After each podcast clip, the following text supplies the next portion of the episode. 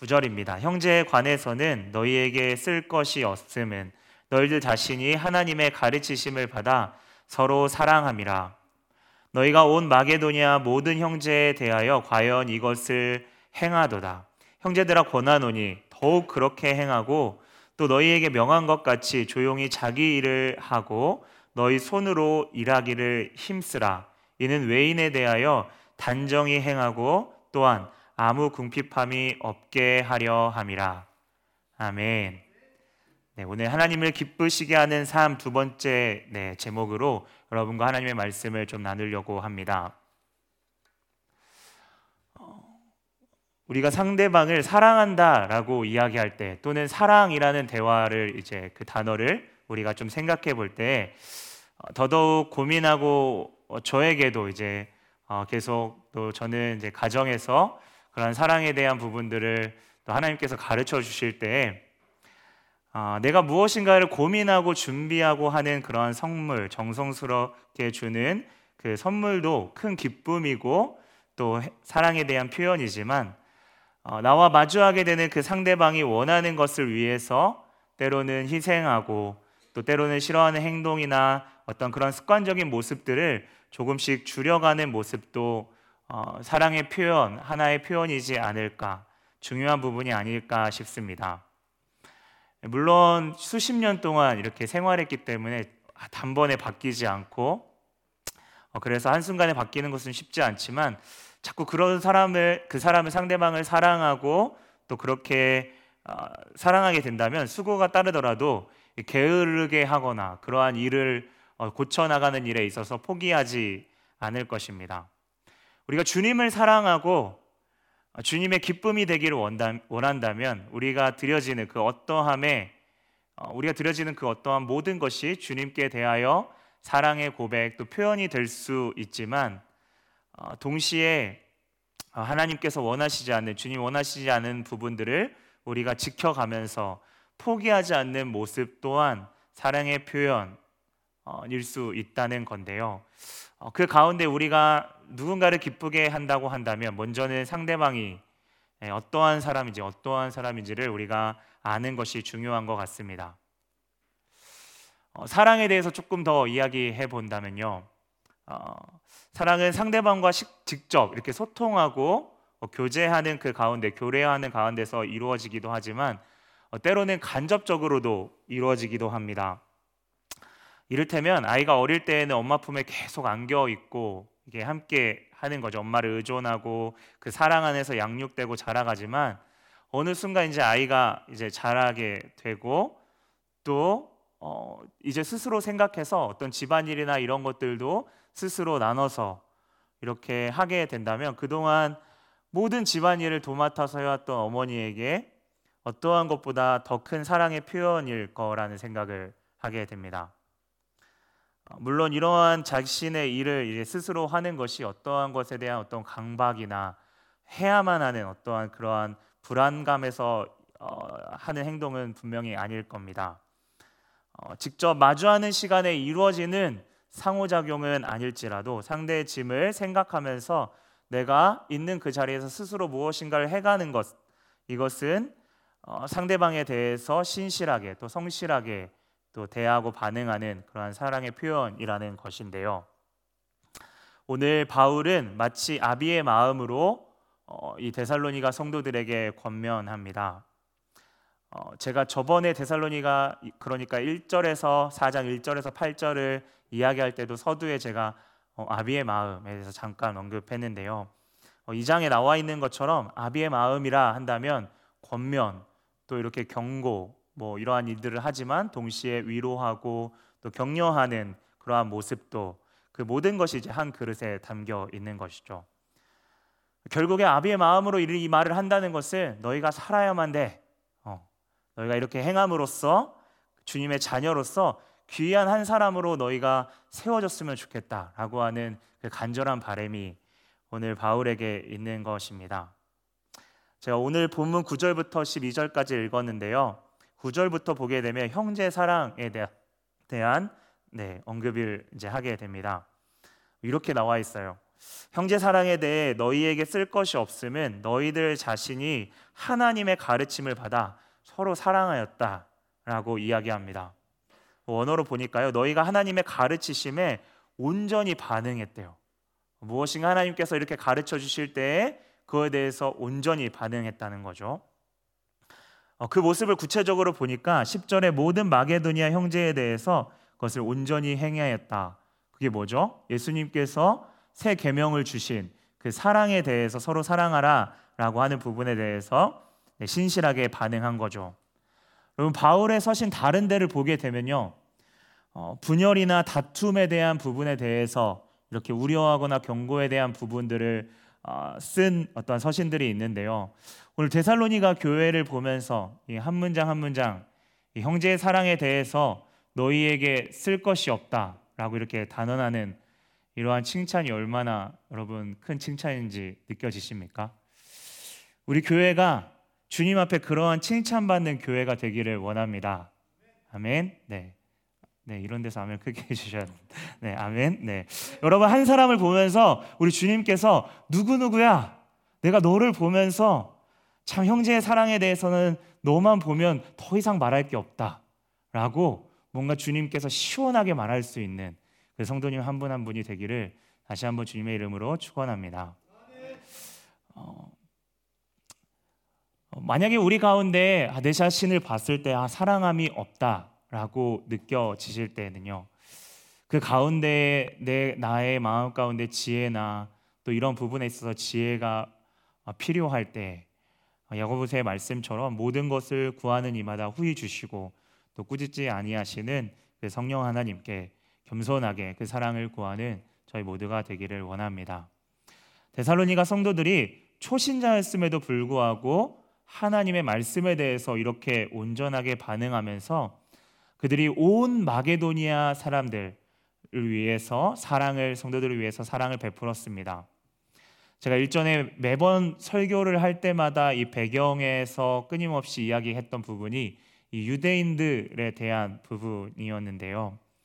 성도들을 회유하고 계속해서 고발하고 그 가운데 환란과 핍박에 정신없을 이런 데살로니가 성도들이었을 텐데요.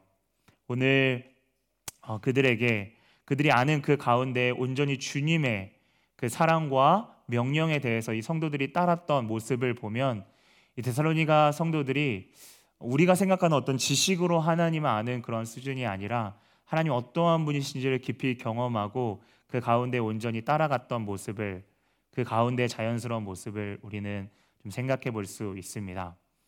바울이 이렇게 잘 하고 있는 성도들에게 어, 오늘 사, 사장 앞에 있는 3장 10절에도 말씀했듯이 이미 잘하고 있는 거에 대해서 조금 너희들이 이 부분이 좀 더 잘했으면 좋겠다라고 하는 그 부분을 이 아비의 마음으로 따뜻하게 권면합니다. 11절에 어, 보니까 또 너희에게 명한 것과 같이 조용히 자신의 일을 하고 자기 일을 하고 너희 손으로 일하기를 힘쓰라. 어, 이렇게 하는 이유에 대해서 그 다음 절에 다른 사람에 대해서는 특히 믿지 않는 자들에게 대해서는 단정히 행하는 것이고 또 그들에게 덕이 되면서 우리 자신에게는 아무 궁핍함이 없이 부족함이 될 것이 어, 부족함 어, 부족함 없이 될 것이라는 것을 이제 이야기하는 거죠. 바울이 교회 공동체에 대한 사랑을 정말 비중 있게 그것들을 소홀히 하지 않았습니다. 그거에 대해서 어, 언급하고 형제 사랑에 대해서 너희가 잘하였다 칭찬하면서 동시에 믿지 않는 사람들, 우리로 말하면 이제 직장이나 이런 학교에 있어서 섞여 있는 그 사람들 가운데 그 가운데서도 온전히 너희의 사랑이 어, 흘러가기를 이제 원하는 것입니다. 어, 사실 그렇게 보면 오늘 형제 사랑을 이야기하면서 11절에 바울이 계속 더 비중을 두면서 이야기하고 싶었던 것 같습니다. 이 사랑이라는 큰 틀 안에서 생각할 수 있는 부분을 이렇게 보충하며 이야기하는 것인데요. 오늘 자신의 일을 항상 돌보고 그 일에 있어서 제 쉬운 성경에 이렇게 나와 있더라고요. 정성을 다하고 최선을 다하는 삶. 이것이 사랑의 관계에 대해서 이렇게 이야기하고 있습니다. 오늘 이 이야기에 대해서 조금 더 여러분과 깊이 어, 좀 더 풍성하게 나누기 위해서 당시에 데살로니가 교회의 시대적인 상황을 좀 살펴보면 좋을 것 같습니다. 먼저 그들 가운데 그 공동체 가운데 게으른 자들이 있었습니다. 그리고 일을 꺼려하면서 생활에 있어서 다른 사람을 의존하는 사람들이 있었습니다. 어, 중요한 것은 이 사람들이 일을 못해서 뭔가 이렇게 부족해서 못해서가 아니라 일을 하기 이제 싫어했다는 건데요.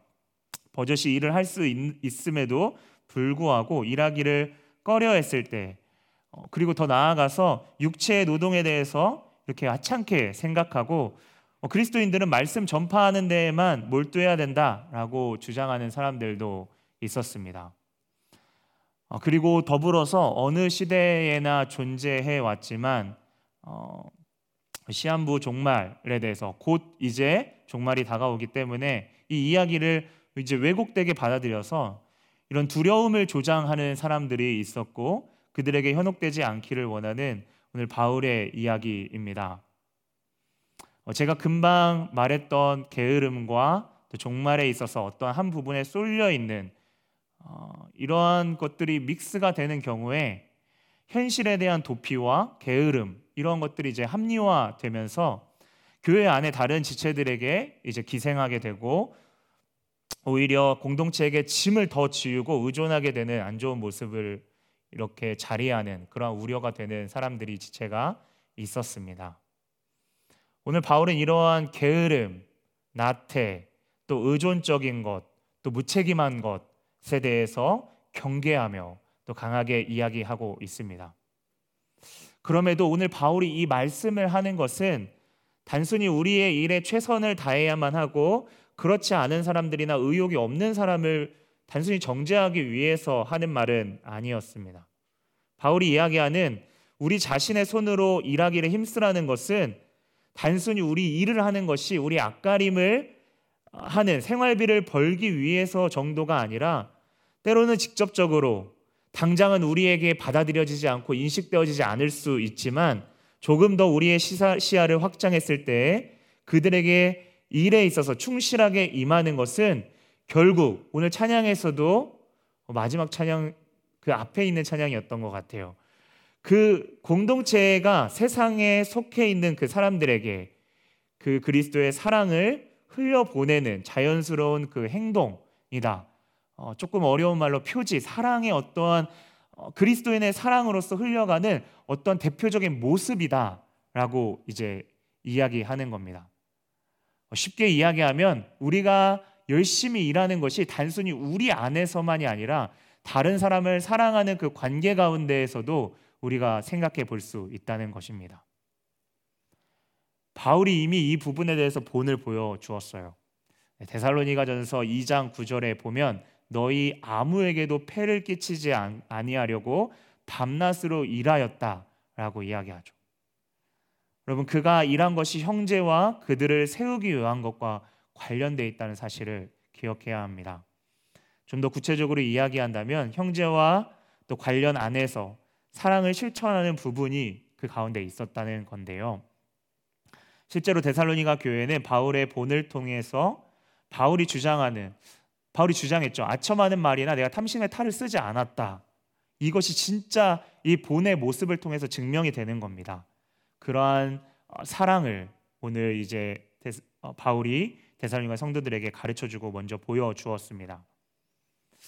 우리가 일하는 것에 있어서 어, 우리를 통해서 당장 혜택을 받고 또 물질적인 영향이 가는 그러한 사랑의 표현이 비록 아닐지라도 그리스도인의 자신의 그 삶에 있어서 책임감을 가지고 성실하게 어, 이렇게 나아가는 것은 그 자신에게도 유익하지만 믿지 않는 자들, 특별히 교회 안에 도와야 할 그 에너지가 온전히 의존할 수밖에 없는 그 구제 받아야만 하는 그런 지체들에게 온전히 흘러갈 수 있다라고 생각해 본다면 어, 반복적이게 보이는 혹시 나의 어, 그러한 일들, 저희 우리의 생활들 아, 이러한 것들을 하나님은 오늘 제목처럼 하나님 내가 너를 기뻐한다 그러한 모습들, 네 그리고 그것이 이웃을 사랑하는 데까지. 내가 일하는 것이 당장 이웃과 관련되어 있지는 않지만 나의 이런 모습들이 성실하게 내 자리를 지켜 나아가는 것이 이웃과 관련되어 있는 사랑까지 나아갈 수 있음을 우리가 기억해야 할 것입니다. 에베소서 4장 28절에 이렇게 나와 있는데요. 도둑질하는 자는 다시 도둑질하지 말고 돌이켜 가난한 자에게 구제할 수 있도록 자기 손으로 수고하고 수고하여 선한 일을 하라. 그렇게 너희의 손으로 어, 힘쓰는 것이 얼마나 유익한지를 방금까지 살펴보았습니다. 어, 또 하나 저 저희 어, 저 함께 나누고 싶은 것은요. 그 앞에 나와 있는 조용히 자기의 일을 하라는 데의 그런 부분들을 어, 갈라디아서 바울이 다른 서신에 쓴 내용을 이렇게 보충하면서 여러분과 함께 나누고 싶습니다. 제가 갈라디아서 6장 2절에서 5절을 쉬운 성경으로 제가 한번 봉독하도록 하겠습니다. 여러분은 서로 다른 사람의 짐을 들어 주십시오. 그것이 그리스도의 법을 이루는 길입니다. 아무것도 아닌 사람이 무엇이나 된 것처럼 행동한다면 그것은 자기를 속이는 일입니다. 자기를 다른 사람과 비교하지 마십시오. 사람은 저마다 자기 일을 살펴야 합니다. 그러면 자랑할 일이 자기에만 있을 것입니다. 5절입니다. 사람은 저마다 자신의 이 자기 일에 책임을 져야 합니다. 여러분 2절과 5절만 이렇게 뚝 떼어서 보면 상반되는 내용으로 어, 자칫 보일 수도 있지만 우리 제가 봉독해 드렸던 3절과 4절에 있는 내용들을 같이 보면 이게 정말 균형 있는 말임을 볼 수 있습니다. 이를테면 이런 겁니다. 우리가 주의해야 될 것이 있는데 우리가 도와주는 것이 우리가 무엇인가 더 있는 것 마냥 이 교만해서는 안 된다라는 부분인데요. 우리가 형제를 사랑하면서 자기 일에 힘쓰다 보면 자신의 일에 책임지지 못하는 사람들을 보면서 아, 저 사람은 왜 저렇게 하지? 난 이미 잘하고 있는데 다른 사람의 연약함과 그 의존적인 모습을 보면서 나는 저런 식으로는 행동하지 않는다라는 우월감을 느낄 수 있습니다. 바울은 이러한 태도를 경계하는 겁니다. 오늘 말씀도 그렇지만 의존적인 모든 자들, 개인들을 비난하지 않습니다. 오히려 우리가 그리스도 안에서 어, 이를테면 공동의 선, 어, 여기서는 이제 사랑이겠죠. 이 사랑을 위해서 우리가 있는 이 각자의 위치에서 충실하게 또 성실하게 나아가는 것을 바라는 거죠. 이러한 바울의 오늘 명령은 어떤 우월감이나 화려함이 아니라 사랑과 겸손함 가운데 궁극적으로 다른 사람을 섬기는 것입니다. 요란한 것이 아니고요. 오늘 4장 11절에 나와 있는 것처럼 조용히 자기의 일을 하는 것입니다. 조용히 일을 하는 것과 우리 손으로 일하기를 힘쓰는 이 두 가지의 궁극적인 어, 모습을 모습은 어떠한 표면적으로는 다른 사람에게 즉각적인 사랑의 표현이 아닐 수 있습니다. 하지만 사랑의 측면으로 우리가 조금 더 거시적인 모습을 본다면 어, 저희가 9절 10절에 보았던 형제 사랑의 연장선임을 볼 수가 있는데요. 이러한 일에는 어, 수고가 따릅니다. 이 사랑의 수고라는 특징이 있는데요. 제 수고라는 말을 언급하는 이유는요. 어, 사장을 보니까 데살로니가 전서 전체에 걸쳐서 제가 설교할 때마다 반복적으로 보았던 어떠한 틀, 어, 그리스도인으로서 믿음의 역사와 또 사랑의 수고와 소망의 인내가 오늘 이 사장 안에서도 어, 보이기 때문입니다. 어, 우리가 믿음이라고 이야기한다면 전에 우리가 살펴보았던 1절에서 8절의 그 거룩함과 연결되어서 생각해 볼 수 있어요. 왜 제가 거룩함으로 이야기하냐면 1장에 보게 되면 너희의 그 믿음의 그러한 모습들 소문이 어떻게 퍼졌냐면 너희가 하나님에 대해서 알고 세상의 어떤 우상들이나 이런 거에서 돌아서서 하나님을 선택했던 그 모습에 대해서 믿음으로 반응했다라고 이야기하거든요. 어, 오늘 제, 가 읽었던 12절 다음이 이 재림을 재림 가운데 있는 소망에 대한 인내에 대한 부분들을 이야기한 아, 본문이라면 오늘 여러분과 제가 살펴보는 9절에서 12절에 있는 부분은 바로, 사랑의 수고가 오늘 어, 있는 그러한 모습을 보게 됩니다. 사랑의 수고, 네, 사랑과 이렇게 짝꿍이 되는 단어가 수고라고 되어 있어요. 여러분 사랑하면 우리가 뭘 많이 떠올리나요? 뭐 선물, 그렇죠? 이런 아니면 사랑으로 포장되어 있는 아름다운 단어를 이렇게 생각해 볼 수도 있을 것 같은데요. 오늘 그러한 단어가 아니라 조금은 거친 단어, 노동 현장에서 쓰일 법한 실제적으로 이 원어는 이 노동에서 쓰이는 현장에서 쓰이는 이러한 수고, 그 땀 흘려서 뻘뻘 흘리는 그 수고를 이 사랑이라는 단어와 이렇게 매치해서 사용하고 있습니다. 어, 때로는 이 사랑이 우리가 선물처럼 우리가 직접 기대하고 원했던 도움이 필요 도움과 어떠한 필요가 어떤 채워질 채워지는 그 모습을 우리는 사랑으로도 이야기할 수 있지만 때로는 누군가 조용히 자기의 일을 함으로 함을 통해서 자신의 일을 어, 정성을 다해서 행하는 그 모습을 통해 궁극적으로는 다른 사람이 섬김을 받는 모습을 기억해야 합니다. 교회 안에서 작은 일이라고 여겨지는 일, 또 반복적으로 섬기는 일, 때로는 보이지 않지만 누군가는 그 자리에 있어야 하는 일, 때로는 많은 박수를 받지 못하는 일일지라도 주님은 그 자리를 잊지 않으신다는 것입니다. 이러한 수고는 교회 공동체뿐만 아니라 직장과 학업에서도 마찬가지입니다. 비록 무엇인가를 지금 당장 바꿀 수 있는 주인공이 아닐지라도 묵묵하게 우리에게 주어진 일을 대해서 충실한다면 우리는 모르지만 그 영역에서 그 자리에서 여전히 주님의 어, 사랑은 흘러가며 오늘 주님은 말씀의 제목과 같이 그 모습을 기뻐하신다는 것입니다. 우리의 삶이 때로는 반복적이고 답답한 일인 경우에 또 우리가 우리의 모습을 볼 때 내가 하나의 부품처럼 어, 여겨지면서 삶의 의미가 점점 어, 희미해지기 쉬울 때가 있는데요. 네, 그래서 사람은 참 어, 자신이 있는 곳에서 가치를 인정받아야 일에 있어서도 보람을 느끼는 것 같습니다. 하지만 성경은 그에 대해서 우리가 가야 되는 길은 조금 다른 길을 보여주는 것 같습니다. 오히려 반대 중에 끝의 길을 걸어가라고 이야기하는 것 같습니다. 여러분 큐티 하시는 분은 오늘 본문에 이 말씀이 있죠.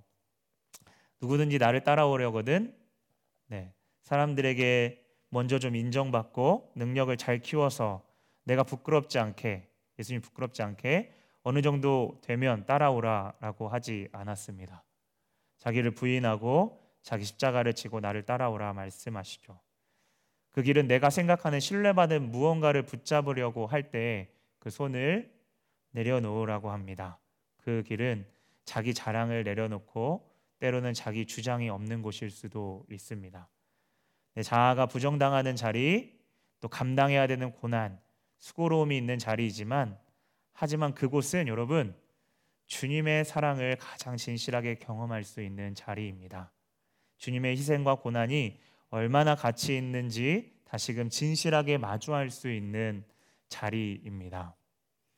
만약 우리가 원하는 길만 걸어가고 삶에 있어서 굳이 내 손으로 노력하지 않아도 도와주는 사람들이 있다면 우리는 너무나도 높아지기 쉽고 오히려 인내와 절제, 이 오랩 참음과 같은 하나님께서 이 광야에서 광야의 특징이죠. 하나님을 진실하게 만나는 거요.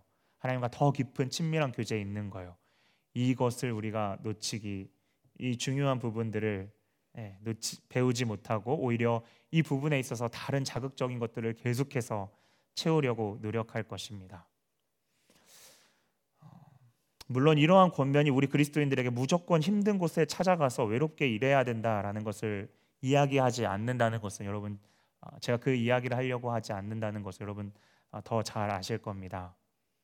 만약 하지만 하나님께서 여러분 한 사람 한 사람을 그 자리에 위치하고 허락하신다면 아, 그 찬양 고백에도 있죠. 어떤 환경에도 영향을 받지 않고 그리스도를 바라보며 충성되게 나아가기를 여러분 주님의 이름으로 축복합니다.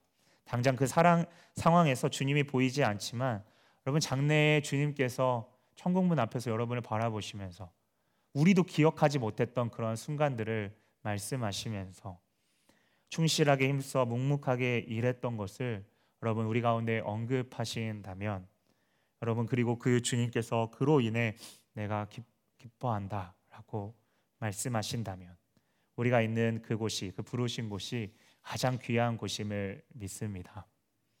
당시도 그렇고 이 시대에도 잘못된 종말론으로서 육체의 노동과 또 말씀을 가르치는 일에 이렇게 거룩한 성과 속을 구분하고 두려움으로 사람의 마음을 격동하게 해서 당장이라도 이를 팽개치고 재림에 대해서 준비해야 할 것만 같은 그 소리에 여러분 집중하기보다 어, 재림을 소망하고 기대하고 기다리지만 오늘 내가 있는 그 현장이 하나님의 나라이고 하나님의 통치를 드러나기를 소망하며 한 걸음 한 걸음 주님의 뜻을 들으려고 노력하며 내가 마주하는 일과 사람에 대하여 죽게 하듯이 하고 어, 그렇게 힘써 나아간다면 그것이 주님의 기쁨이요 공동체에도 또 세상에서도 그리스도인의 덕을 세우는 일임을 우리는 기억해야 할 것입니다. 여러분 모든 일은 귀합니다. 죄가 아닌 이상 아무리 작게 여겨지는 일, 일지라도 모든 일은 참 귀합니다. 사람은 직업이나 능력으로 그 사람의 가치를 쉽게 라벨링 하는데요. 그 사람이 이러한 직업과 이런 부분으로 그 사람을 이제 어, 어, 그러한 딱지를 붙이는 거죠. 어, 이를테면 당시 이단들처럼 노동을 천하게 여기고 말씀 전파하는 것에만 가치 있게 여기는 겁니다. 목회자가 말씀을 전하는 이 귀한 일인 어, 정말 귀하고 정말 소중한 일인 동시에 우리가 삶의 현장에 있어서도 우리가 같이 충실하게 일하는 것이 주님 편에서 동일하게 가치 있게 주님이 여기신다는 것입니다. 다를 수 없다는 거죠. 오히려 우리가 어, 경계해야 되는 것은 어, 성경이 이렇게 이야기합니다. 육체의 일이다라고 하는 것은요. 보통 우리가 생각하는 어떠한 직업의 천하고 귀함을 이야기하는 것이 아니라 그 겉모습이 아니라 우리 마음 가운데 중심에 있는 그 마음의 육체적인 그 더러운 것에 대해서 이야기하죠. 갈라디아서 5장 19절부터 나오는 육체의 일은 곧 어떠한 노동 이런 게 아니라 음행과 더러움과 호색과 우상 숭배와 주술 원수 맺는 것, 분쟁, 시기, 분냄, 당짓고 분열함과 이단, 투기, 술 취한 방탕함 이러한 부분이 육체적인 일이라고 이야기합니다. 여러분 우리 주님의 직업이 무엇이었죠? 네, 목수셨잖아요. 그렇죠? 당시에 사람들이 보기에는 별 볼일 없는 직업일 수 있지만 하나님이신 그분도 목수로 공생에 즉 30세까지 어, 그렇게 일하셨고 그렇게 사셨습니다.